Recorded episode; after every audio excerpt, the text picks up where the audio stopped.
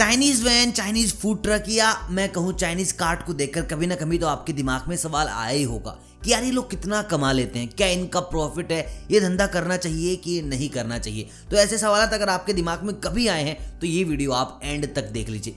क्या पता अगला चाइनीज़ कार्ट आपका हो, अगला चाइनीज़ फ़ूड ट्रक आपका हो। तो बेसिक मैं बताने वाला हूँ इसकी लागत प्रॉफिट और किस तरीके से किस एटमोसफेयर में ये किया जा सकता है। देखिए, आपका जो बिज़नेस का इन्वेस्टमेंट होगा, वो दो तरीके से होगा। सबसे पहला, अगर आप फ़ूड ट्रक करते हैं तो भैया करीब करीब आपका डेढ़ से दो लाख रुपए फ़ूड ट्रक का चला जाएगा। रेनोवेट वगैरह कराएँगे, उसको फिर कस्टमाइज कराएँगे, हमारे अकॉर्डिंग उसमें एसेसरीज आएँगी किचन का सामान आएगा।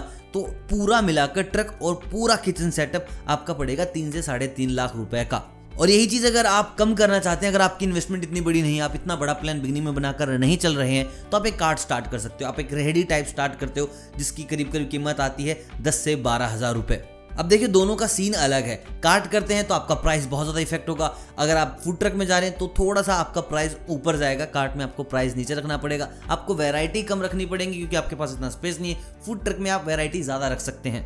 फ़ूड ट्रक में कोई भी आकर खा सकता है। भाई, बिल्कुल लो लेवल के लोग आ सकते हैं मीडियम लेवल के लोग आ सकते हैं हाई क्लास अपर स्टैंडर्ड वाले लोग आ सकते हैं। लेकिन अगर आप कार्ट करते हैं तो आपके पास मीडियम या फिर लो रेंज ही आएगी। हाई क्लास आप इतना ज़्यादा सोचते नहीं उसके बारे में फिर। अब बारी आती है सेफ़ की। अगर आप एक खुद सेफ़ हैं तो आपका ये बच जाता है पंद्रह से बीस हज़ार रुपये का खर्चा। अगर आप सेफ़ नहीं, आपको बस ये बिज़नेस करना है तो भैया आपको करीब करीब बीस हज़ार रुपये का अच्छा सेफ़ चाहिएगा। क्योंकि यहाँ पर हम मल्टी टैलेंटेड सेफ़ लेंगे, जो थोड़ा बहुत इंडियन बना ले, जो थोड़ा बहुत चाइनीज़ बना ले। उसके बाद आपको उसका एक असिस्टेंट लगेगा जो उसकी मदद करेगा और तीसरा बंदा जो होगा जो सफ़ाई करेगा बर्तन की बार बार। जितने भी बर्तन गंदे हो रहे हैं भाई, उनकी करेगा साफ़ सफ़ाई। अब चाहिए आपको चौथा बंदा जो मैनेज करेगा। ऑर्डर क्या आया है, क्या लेना है, क्या देना है, कहाँ तक पहुँचाना है, इसके लिए अगर आप खुद को स्पेयर करते हो तो आप खुद जा सकते हो। नहीं तो भाई फिर से आपको दस से पंद्रह हज़ार रुपये एक बंदा रखना पड़ेगा जो सर्विंग भी करेगा प्लस आपको पूरा मैनेज भी करेगा, कितने भी लाइक मतलब कि हर एक चीज़ वो मैनेज कर लेगा। मतलब कि मोटा मोटी चार बंदे हो गए। बनाने वाला, उसका असिस्टेंट एक बर्तन धोने वाला, चौथा मैनेज करने वाला। आप खुद इस बिज़नेस में पूरा पूरा हैंडल्स कर रहे हैं तो भाई एक बंदा कम कर लीजिए, जो कि आप बन जाएँगे, जो मैनेज करेगा सारी चीज़ों को। तो आप सैलरी मानकर चलिए चालीस से पैंतालीस हज़ार, क्योंकि भाई महीने में करीब करीब हर किसी की दो से तीन छुट्टियाँ होंगी, तुम कितना भी कोशिश कर लेना, बंदा छुट्टी लगाएगा ही लगाएगा, और आप एक या दो दिन के लिए हर किसी के स्पेयर में कोई ना कोई दिहाड़ी मजदूर ज़रूर लाएँगे, जो आपके 500 500 500 500 करके पैसे उठा लेगा। तो आप पैंतालीस से पचास हज़ार रुपये स्पेयर करके रखिए, इसकी आपको सैलरी देनी ही देनी पड़ेगी। अब बारी आती है कि भाई कितना खर्चा होगा फ़ूड आइटम्स पे तो मैं आपको बता दूँ, खाने पीने की चीज़ों में ना मार्जिन बहुत ज़्यादा होता है। एक दस की मैगी आती है, उसमें छोटी सी शिमला में छोटी सी गाजर, ये दो दो तीन चीज़ चीज़ें डाल के वही पचास से साठ रुपये की पेल दी जाती है। हर एक चीज़ में ऐसा ही होता है। छः रुपये का अंडा आता है, वही दो अंडे रोल में डाल दिए, वही रोल हो गया साठ से अस्सी रुपये का। भाई मार्जिन बहुत ज़्यादा है, लेकिन फिर भी आपको एक महीने का करीब करीब पचास हज़ार रुपये का बैलेंस बनाना होगा आपकी चीज़ों के लिए। क्योंकि कुछ चीज़ें महँगी आएँगी, कुछ अकेली आएँगी, कुछ बल्क में आएँगी तो मतलब कि आपका पचास हज़ार रुपये का तो खर्च है ही। दुकान बहुत ज़ोरों शोरों से चल पड़ती तो भाई अच्छी बात है, वहाँ एक लाख हो जाएगा, लेकिन बिगिनिंग में आप पचास हज़ार मान के चलिए ही। पचास हज़ार हो गए आपके सैलरी के पचास हज़ार हो गए आपके खाने पीने का खर्चा। तो हमने एक लाख तक हमारा ये बिल बैठा दिया। उसके बाद आपका जो कार्ट का खर्चा था, अगर फ़ूड ट्रक स्टार्ट कर रहे हैं तो उसका खर्चा, अगर आप उसको थोड़ा सा और एक्सपेंड करके इसकी मार्केटिंग करेंगे तो भाई महीने का करीब करीब पंद्रह हज़ार रुपये का इसकी मार्केटिंग का खर्चा आ गया।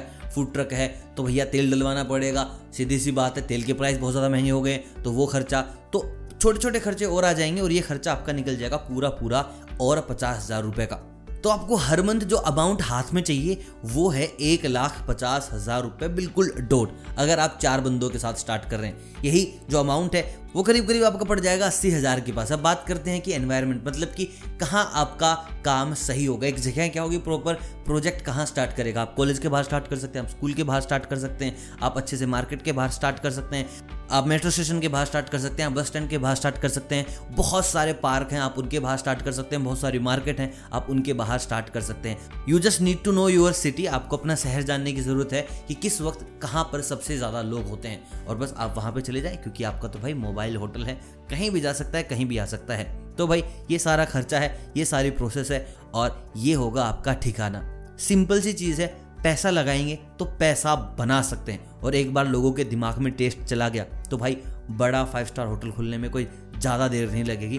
पाँच साल के अंदर आप खुद का एक अच्छा खासा होटल स्टार्ट कर पाएँगे। जस्ट एक रेहड़ी से शुरू करके या फिर मैं कहूँ, एक फ़ूड ट्रक से शुरू करके। बाकी अब आपकी मर्ज़ी है, करें ना करें। कमेंट करके बताएँ कि भाई, किनको ये बिज़नेस प्लान पसंद आया, कौन करने वाले हैं, कौन नहीं। या इससे जुड़ी और ज़्यादा जानकारी चाहिए ट्रक कहाँ से मिलेगा, कितने का आएगा कस्टमाइज कहाँ से कराएँ तो ये सवाल आप कमेंट्स में पूछ सकते हैं। या फिर मैं इसकी सेकेंड पार्ट बना दिया जाएगा, आप कमेंट कर दीजिए, मिलता हूँ बहुत जल्द, तब तक आप सभी को अलविदा।